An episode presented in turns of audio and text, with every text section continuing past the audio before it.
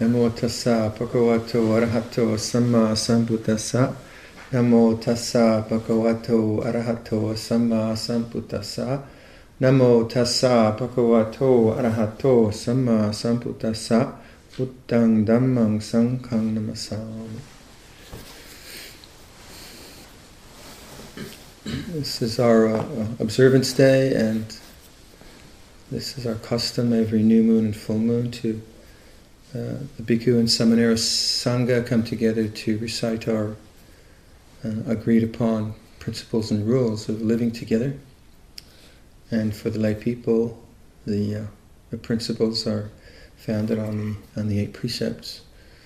And living together, a group of people from different nationalities and different age groups and different genders and uh, um, different upbringings and different perspectives, different uh, uh, psychological health issues, so on and so forth. Uh, it's it's, uh, it's a challenge to live in harmony, and uh, our etiquette and the the agreements, because these are agreements that we choose to live by, are, are tremendously helpful for um, creating a social environment which is um, hopefully not overly contentious or competitive or um, hurtful or abusive or in any way like that, so that we feel we feel the kind of uh, freedom and safety to go inwards and, and uh, work with the material that comes up, whether it's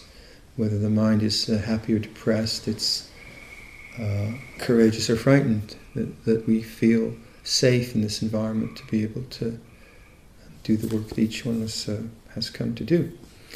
Um, and as opposed to a, a retreat center, I was talking to someone who's not here now, but the person was saying that uh, that they're Uh, experience in a retreat center, they were serving in the retreat center, was actually very kind of divided, where the important thing was the meditation.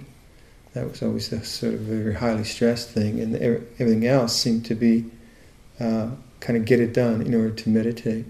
And that's a, that kind of divided mind is very unhealthy, because it it um, it fractures the idea of what the awakened mind is about, that one type of experience is more more relevant than another type of experience. But in community life, we're trying to um, develop the capacity to understand ourselves, live in harmony, live by a, a discipline in all all postures, all situations, all types of work, whatever, all types of people. Uh, and this only makes sense, doesn't it? To kind of try to get a piece of work done so that I can meditate later. What does that create? It creates a restless mind, an aversion to the work, and usually bad work. But to, to see all, all the activities as a part of developing um, a kind of intelligence of what's going on, an intelligence of you know, what's actually happening right now, and how, how can I work with it to facilitate a good result, whether that's um, some discomfort in your body during meditation, or it's a, it's a bent piece of equipment which isn't working well. It's the same intelligence. It's the same intelligence. Um, so in terms of uh, the, the monastery itself, the resources that we have, it's always helpful uh, to reflect that, that we, we live on Uh, we live because of the generosity of many, many people. And so we have this um, beautiful environment which none of us could afford individually, I think. You can never uh, kind of have the money to live like this. And yet we live quite simply. It's not uh, ostentatious, but because of the generosity of folk like you and, and, and uh, other lay people, this, this place uh, functions, and functions very, very well. We are actually... in many ways, we're very wealthy. We have a, a new tractor and a new lawnmower and uh, lovely carpets. And so, in some ways, it's a very well-to-do situation. And in, in, in a in a community, the, one of the dangers is that one gets a kind of institutional mindset where, because it's not uh, mind per se. I don't own it.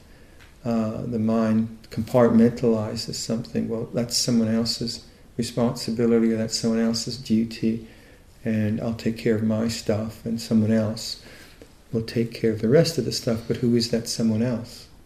Right? It's us. It's always us. It's just us. So to develop a mindset of caring and concern for everything in the monastery is a very beautiful, very beautiful way um, to look at it. So whether it's a, uh, a piece of rubbish, paper outside, to notice it and pick it up and put it in the bin. It gives a lovely feeling, just that simple gesture. Just to, you see some someone's um, thrown a, a candy wrapper, mm, don't see it much, a candy wrapper on the ground, and to pass it by and notice it and not pick it up would be um, would be ignoble. You know, it would be like it would be like. Yeah, well, it's a piece of paper, but I'm, I've got stuff to do. Uh, but to actually see a piece of paper and just pick it up and put it in the bin is that you get what you get is you get a feeling of belonging. Yeah, it's my place, it's my space. I want to take care of it, and that helps the heart. It really helps the heart in meditation. Uh, was the institutional mindset of kind of maybe going to a university or, or, or somewhere. There's always there is someone taking care of things, and you couldn't. You can start cleaning the floors in the hospital. It'll be absurd. You know? There is someone actually hired to do that. Or, or like, uh, just like the thing, you know, ch- creating the perception that if I had very, very little money, you know, I was just this using this tool right now, right? I'd be very careful about the tool, not to break it, because I know, well, I haven't got much money. If I break this thing, I got to get myself another one. Or, or kind of, you know, that's, so, so those, those are very. They're not attitudes of fear, but they're attitudes of respect and care. And and those attitudes then play out in the way you're meditating. All, anything anything one develops in in, uh, in the seemingly mundane aspects of monastic life, or anything skillful or unskillful, is going to play out in the meditation. So it's all meditation. It's all trying to, to, to be, to do things well. Um, So just just in terms of the workshop, to be very careful with the power tools. If you don't have experience, don't even think about it. Right? We had we put in a new uh, a new saw blade um, into the this new table saw that we have. I just found this out, and uh, within two or three days of putting the new saw blade in, someone ran a two by four, probably with nails in it, through the saw blade and chipped the saw blade. Saw blades are expensive, very expensive. And what's troubling about that, I know this was like last year, no one's guilty here, okay, don't worry. But what was troubling about that, no one fessed up. You know, that's always kind of, you know, you you, you, you do something, you make a mistake, fine, yeah, but no one no one kind of said, Ante, I, you know, I blew it. So so that that kind of that kind of attitude is, of course, um, it's not noble. It's not noble. So, so to to, to, to care for the tools is, is a beautiful thing. So, like if you use a shovel, and it's kind of mucky, clean the shovel up. Right? Um, or you've used a hammer or, or, or wrenches or whatever, and they're all mucky, clean them up. Just that, that little bit of extra care, a little bit of extra attention, uh, gives one a sense of of lovely uh, belonging.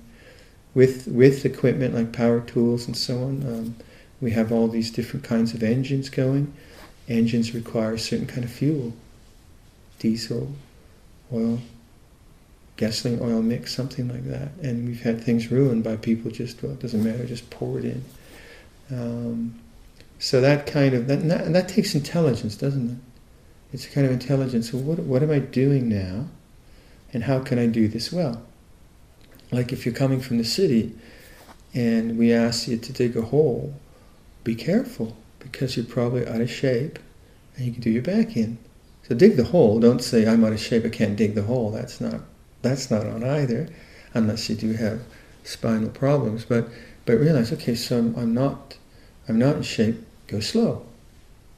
But do it well, you know, do it well, rather than furiously chopping away something and then the next day you're on your back or you've strained a muscle. It's very easy to strain muscles if you've not not worked physically hard. So, and if you're here and you're working, get in shape, but do it do it kindly, do it kindly to your body. Yeah? Um, if if if a machine is somehow, if you have to push a machine somehow, don't. The machine has its own um, laws, and they're, you know, machines. Once once you start to push them in a way they're not meant to be pushed, just back off. You probably don't know what you're doing, and just ask someone. Um, so so it's in the kitchen. Say um, an, another thing very important is to try to always put away things, and and this is very important in in in, in the hum, in the harmony of a community. Because you imagine, like, like the, let's say yeah, if if you're in charge of the kitchen, and you're another person in charge of the kitchen, and that every every twenty minutes someone puts a dirty teacup down in the sink, right, and and doesn't wash it. Now, for that person who put the teacup down and just put it in the sink, no big deal. But the person who has to cl- keep the kitchen clean, you know, after ha- you know after half a day, there's all kinds of uh, cups there. It's no big deal to wash them. But imagine imagine the, the, the mindset of the person who has to keep the c- kitchen clean. The mindset of the kitchen person says, well, why did they do it themselves? What's, you know? So that, that kind of sensitivity to areas is a way of creating harmony. So you kind of think, well, who who works here and how can I help them make it a better place? I came into the workshop um, a couple of nights ago, a couple of mornings ago, and Thomas had done a wonderful job of cleaning it up. Just, just uh, kind of spontaneously. I said, I didn't know who had done it, but I said, ooh, that's nice. A nice feeling, isn't it? When someone is kind of uh, taking care of something. So that what, what monasteries tend to have are, are dumping spaces, right? You don't know what to do with, with something, so you look around and you dump it. So kitchens are dumping spaces, workshops are dumping spaces, offices are dumping spaces, hallways are dumping spaces, meditation halls are dumping spaces, and that, you know, this again, it's not a moral issue, but you imagine if if uh, twenty people, how many are we now? We're close, fifteen maybe, eighteen? Uh, twenty people just do their own thing, dump here and there, you get you get a feeling of, of kind of sloppiness, don't you? Sloppiness. But if, if you have, well, like this space is a public space, and if I leave my blankets and my slippers and my glasses and my water bottle, I just, I'll just leave it here, I don't have to move it. That's lazy. And if everyone, everyone does it, the place becomes very cluttered. So the ethos around the, the shrine room is to make it, make it a space where someone comes in, they feel tranquil. And they won't feel tranquil if it's, you know, filled with junk. So the, the ethos is to, to each time you leave the, the meditation hall, to take your stuff out, take it to your room, fold it up nicely. Same with the hallway. Sometimes I see people leave socks in the hallway. It's all right. You know, sometimes people leave socks in their shoes. And I think, yeah, it's all right, but still kind of... You get five pairs of shoes with socks in there. It's okay in your own home, but when you have a community, it starts to just look gross, doesn't it? But if you, you know, so the way you put your shoes away, uh, you put your clothing away, Uh, put your water bottle away. So you're you're you're aware of the space. You're aware of the it being a public space. You're aware of your own stuff. You know, you're, you know where you're taking care of your own stuff. It's not just like, it's you just leave it any old where. It doesn't matter. It doesn't matter. And that that requires awareness. It requires intelligence. It's a kind of intelligence. It requires sensitivity to others. And this is beautiful. This is very, very beautiful, both in your own heart and, and in the community. The, the spaces we live in, the rooms we live in, the expectation is that they're military clean. Right? Really, really nice. The bed is really nicely made. Uh, rather, rather like, like, let's say if I if I want to show someone who is maybe, if I take the Thai ambassador and I want to show him the rooms in the house, and I show him, and you know, some person's got their sleeping bag on the floor and their socks on the lighting or something like that, right? Then what does that feel like? Because all these people are really sloppy. They're not even as clean as teenagers. So So that, like, you know, what you do is when, when you go back to your room, have a look. What's your mind like? It's probably a bit like the room. So if the room is all sloppy, then, oh, I'm not very mindful of this space. So that the space that you're in becomes, you know, just as important as the, as the, as the meditation room. Put your things away neatly, fold the blanket up neatly. Yeah. This requires mindfulness, this requires intelligence. And, and add those little things up, and what do you get? You get, piece by piece, uh, a meditative lifestyle. Uh, a, a, a lifestyle where you can notice uh, the busyness of the mind. One of the great problems we have with work is just always trying to get things finished. I know I suffer from that sometimes, and I know I have to really train myself. Just, just, just do it. You don't have to get it finished. Just do it. It's such a strong um, tendency. And then those, if you use like habits of work or whatever to to to understand your mind, then the work becomes meditation. So if you're if you're working. In the morning we have, we, it's a very brief period of work really, it's only three hours, it's not that long. But after two hours you think, well, that's enough. Uh, I think I'll go and leave, I'll leave the work to the rest of the people. And you think about that, how the rest of the people feel. And for, well, wait a minute, I thought this was a group activity. So then you watch, you watch the desire not to work. No, it's not that one likes working all the time. Sometimes you do, sometimes you don't. Right? But but the whole framework that we have, like the schedule that you have, the morning meditation, the evening meditation, the, the work periods, all of those are, are, are, are communal agreements. We all agree to to um, to live by those agreements. And then within that, obviously sometimes it's going to be nice, sometimes not nice, sometimes boring, sometimes peaceful, uh, sometimes painful. But if we pick and choose, we'll never be free. So, as I always say, we have a kind of freedom here to surrender to the form and then watch our preferences, our comings and goings, our preferences in the mind. And that's a freedom not to manipulate the world, but to observe how desire works in your mind, how aversion works, how liking and dislike works, how sloppiness works, things like that.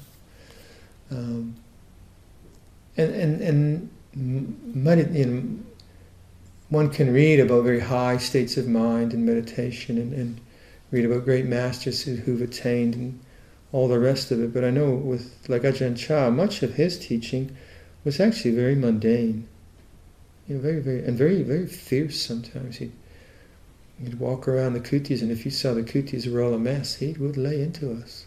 He, you know, he would get a really, uh, a real tongue lashing, which is great. And everyone kind of got energized.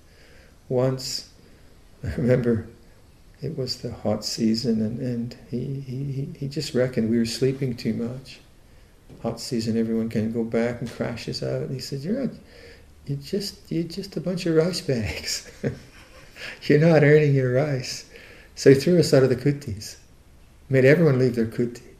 And we had to sleep in the leaves. No ticks, fortunately. We were sleeping out in the leaves, and it's not bad, under under our mosquito nets. And I'm kind of grumbling, I have a perfectly good kuti, this is ridiculous. So after about four days, everyone had snuck back into their kuti. But he'd often just do things like that, just to, to, to make us look at our attachment to comfort, or uh, or he'd ask us to, to, to, he would do, we would create work projects just to, to push us. So sometimes we'd be working, and we were helping to build the uh, the big uh, ordination hall. It's, it's a concrete structure. We were we were doing earth moving by bucketful.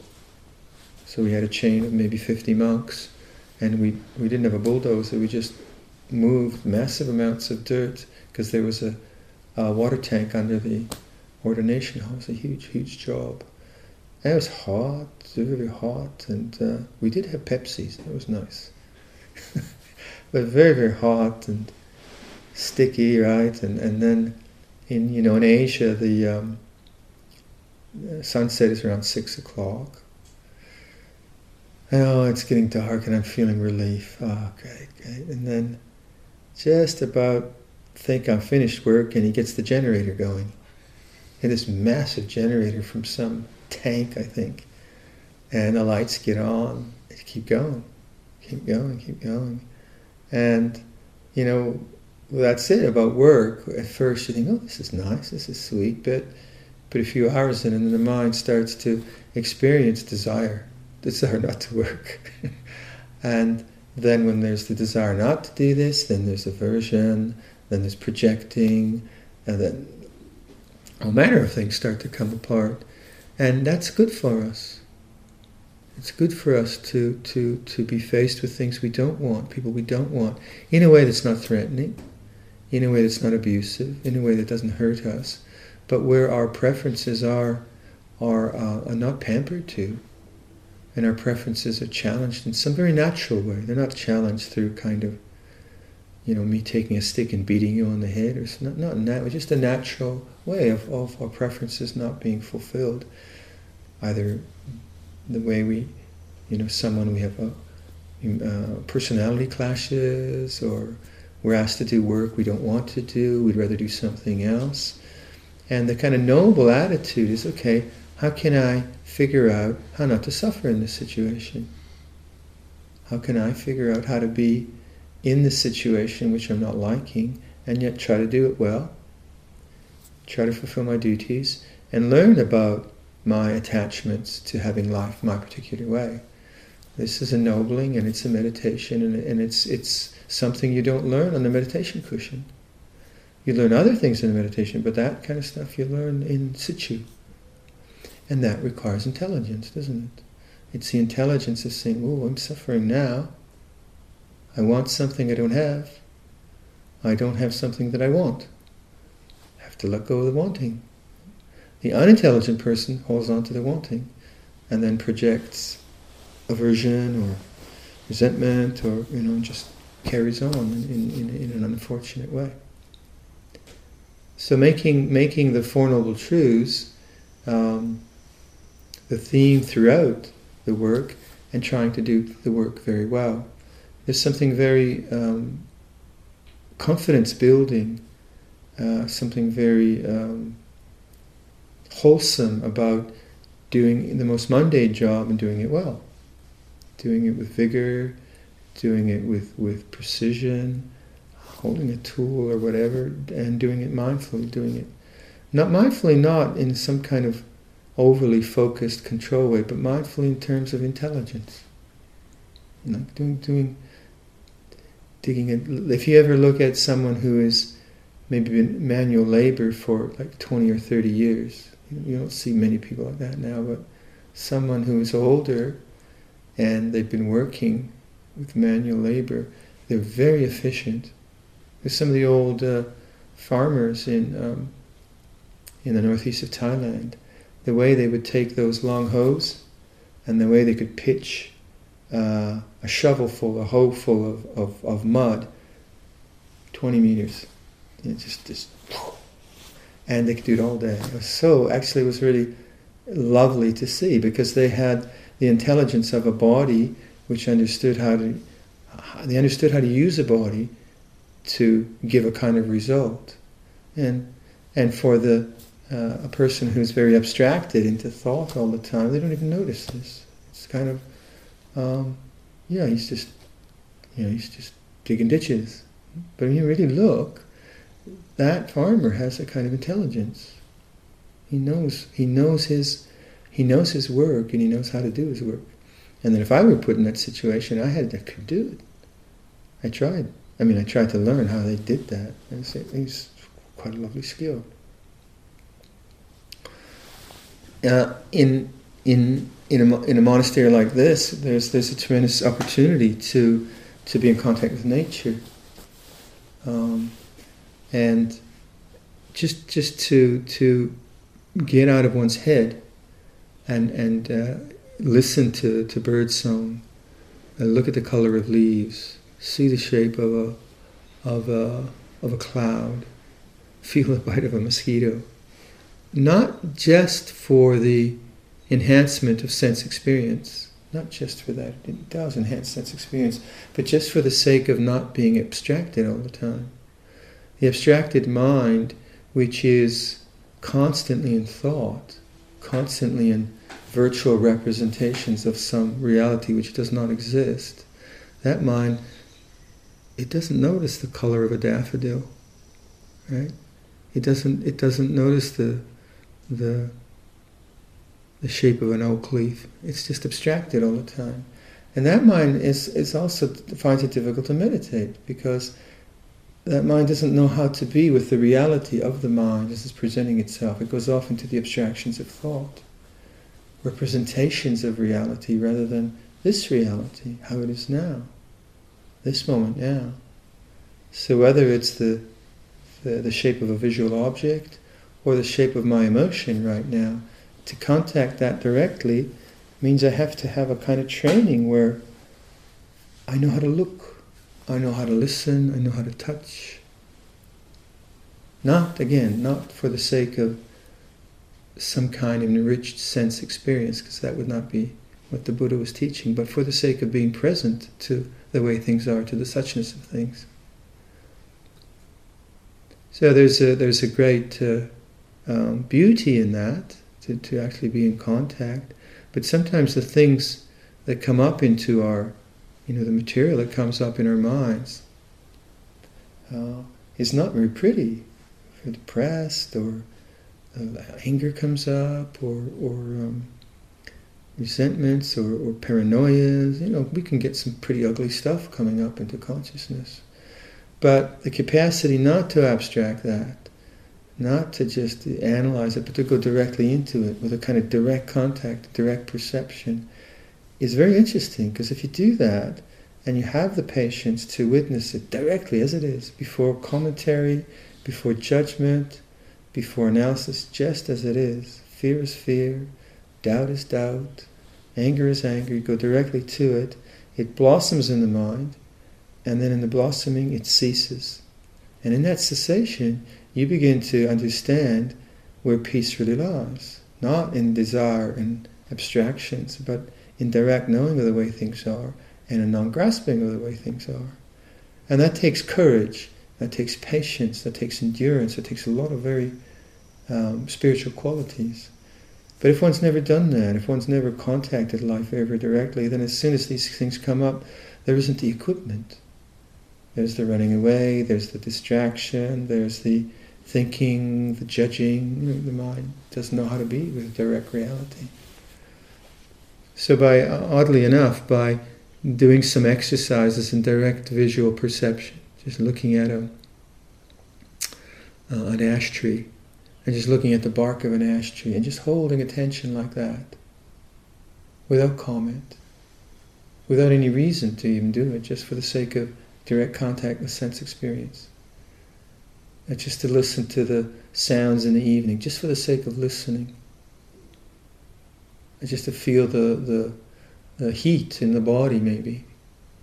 Just to feel like the humidity of the body temperature, just for the sake of that, direct contact. What happens? Well, what happens is then the, the sense of a self, caught up with all its uh, judgments and analyses, that sense of self is no longer engaged. It's no longer a me doing something about this. There's the direct experience. So whether it's a tulip, or the fear in your mind, whether it's uh, an old memory which has come into your mind, or the sound of the loon, they're just conditions, that's all they are. But the sound, the memory in your mind, and the fearful response to life that is loaded with ego, loaded with self, and the mind spins off into all kinds of narratives and stories and blames and self-recriminations, and it's endless, really. But to have the courage and and and, and um, presence of mind to say, this fear is this way, and to wait, and to wait, and to be patient, to not have to fix it, not to have to get rid of it, not to blame yourself, blame others, to just be with a pure, pure attention. In the seen, there's just the seen. In the sense, there's just the sensed. Just that, in the cognized, it's just the cognized, that kind of direct contact, the training that, then that always brings, that always points to the, the, the mystery of life, is that there is this knowing of change. And that's, you find refuge. When you take Buddhaṃ Saranangachami, that's one of the ways we think about that. There's pure refuge in, in these things. But as soon as there's the abstraction of thought, and then, then that's where you go. You never, you never, things never end. That's one of the problems we have, and I think in a intellectual society is that we, we're always needing to kind of make a comment, uh, make an analysis, make a judgment about our inner world. Uh, always need to uh, do something about it. But actually you don't. The things come up. They... They hang in for a while and then they cease. And to trust in that, and to notice cessation. That's why we, we emphasize cessation so much, the ceasing of the sense of self by just noticing, the ceasing of a of a tornado of fear by just hanging in there, watching it. Uh, and and one gets a sense of liberation being something very immediate, rather than something which is kind of self-driven, time-driven. And exercises of, of awareness around how to use a chisel or uh, how to dig a hole are, are, are very much part of that. Very much kind of a practical, practical intelligence. Abstracted intelligence. Think about that. Some people can, you know, they'll, they'll pick up secondhand information and then um, they'll talk about it. But that'll just be an opinion, really, and that's okay, that, that, that's, that's allowed. But then you see the intelligence of someone who has figured out suffering and the end of suffering, or the intelligence of someone who, who knows how to make something. You kind of think, that's it's a different, it's more practical. And Buddhism is very pragmatic that way. It's not an abstract theory which you pick up and then try to fit your... You try to fit your experiences into an abstract theory. No. It's kind of pointing to something we have to see for ourselves, suffering its cause and its end, and the path. Uh, and it's just very pragmatic that way. And, and that pragmatism is the intelligence of things, the intelligence of how things work, and, and uh, uh, how to free the mind. So t- tonight, it's, uh, it's, as I think you all probably know, it's a, it's a lunar observance day, so our custom is to meditate through to twelve o'clock. Um, the idea being that you, you know, after we finish this session, then uh, people usually go outside, do some walking meditation, come back, do some sitting meditation, kind of alternate. And then at uh, eleven fifteen, we try to be back in this room and meditate together for the last uh, forty-five minutes till twelve o'clock. So if you'd like to join us for that, please do. But if you have uh, issues of physical health, or you have some something uh, very important tomorrow and you need more rest, please don't worry about it. But try try to do it. Um, so that's one of our renunciant practices, to to kind of sit through to twelve o'clock. Some people find it easy, some don't.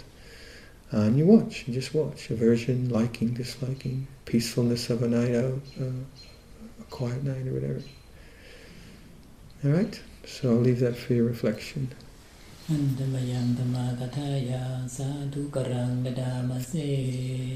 Sadhu, sadhu.